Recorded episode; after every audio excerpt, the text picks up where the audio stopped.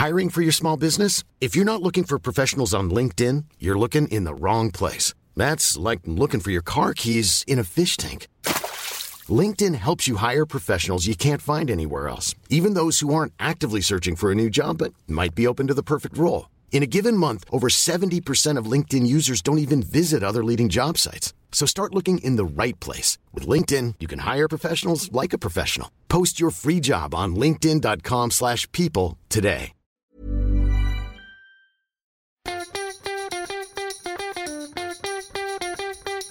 From Barangaroo Studios, the AusBiz COB is the key stuff you need to know about the day in business and finance.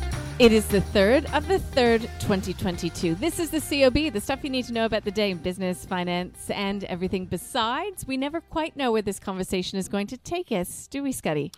Well, it's never pre-planned, absolutely. sure so isn't. that's where it takes us today. But we do have the market to guide us as always. That is our light on the hill. And I like the first line in our COB newsletter. By the way, if you don't subscribe, you should. It's good.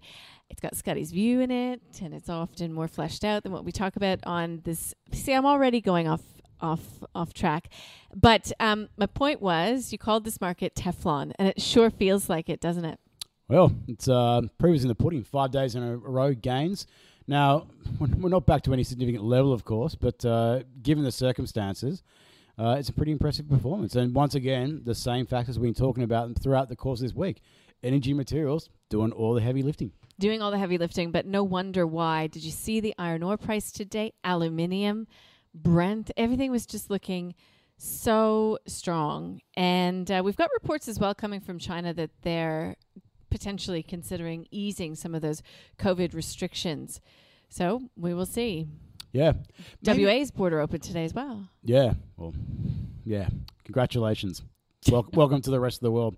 Uh, yeah, it's really interesting that I, I actually have a, a view that I wrote about China and the uh, the fact that there might have been uh, a reopening much quicker than what was being uh, anticipated because of what was going on in Hong Kong, and it just got pushed in the uh, the sidelines. And uh, now I'm feeling a bit a bit silly for not pushing it out, but that's a really key risk because this thing about what's happening in the rest of the world, you get the initial shock, people will be cautious and everything else, you'll get the wave come through, and then it dissipates. Then everyone goes and spends. And what's been one of the key areas that have been so weak in China's economy over the past two years?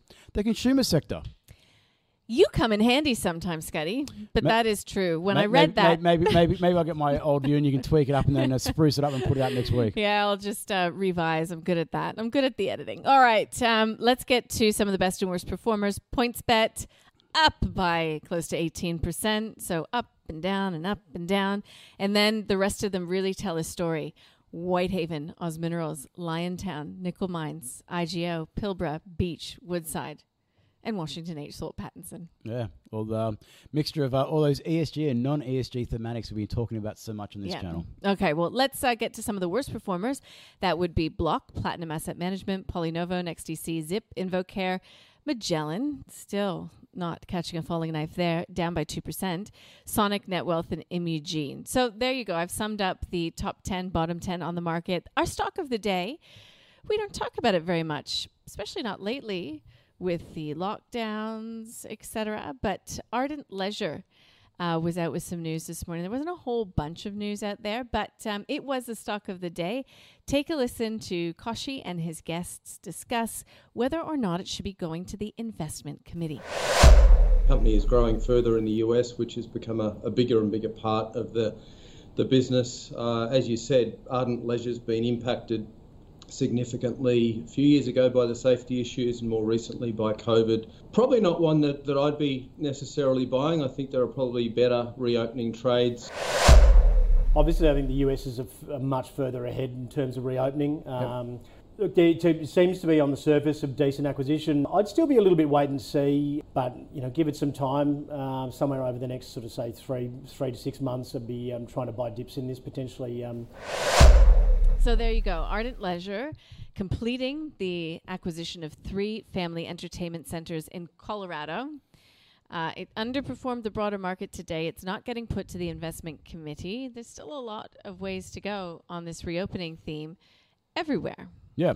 not going in the portfolio. I tell you something that should go in the portfolio. For those of you who obviously got to listen to this, but if you go and watch the video, uh, go and put uh, Mark Gardner's uh, Taylor into the portfolio. Yeah, Looking very dapper today, Mark. Very dapper today. Uh, Scotty, we didn't have any big economic data here today locally, um, but we did see the Aussie dollar still going strong, and that too is a commodities story. Um, where do you see the next sort of local big data point coming through?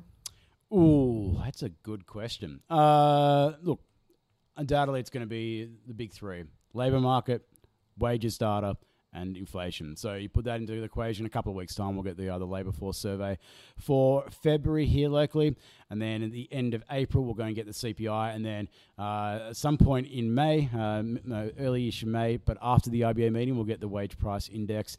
Uh, other measures of wage uh, and and wage inflation, the like, unfortunately, are as rare as hen's teeth in this country. So we're not going to get any real clarity on that front. So that's my pick as to what's going to be the local drivers. Those are big ones. We'll get some color though on the state of businesses next week with the NAB business survey. Um, we get consumer confidence out.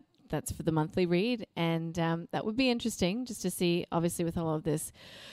Uh, well, you know, everything that's going on in the world. I don't think we need to go too far into it. And then we've also got Reserve Bank Governor Phil Lowe speaking. That is next Friday. I'm getting totally ahead of myself because, of course, tomorrow we're going to be talking about non farm payroll reports. Hey, Scotty, why couldn't we mention ADP without you nearly vomiting on air today? Uh, I'm not mentioning it at all. I'm not going to, not even in this podcast. You have to read my view, but uh, never to be spoken of again. Okay, there you go. I know why. You'll have to sign up to the COB newsletter to read Scotty's view. You're not even going to give us a little bit of it. it. Well, I know. It's because it's um, magically found a whole bunch of other jobs in a previous report.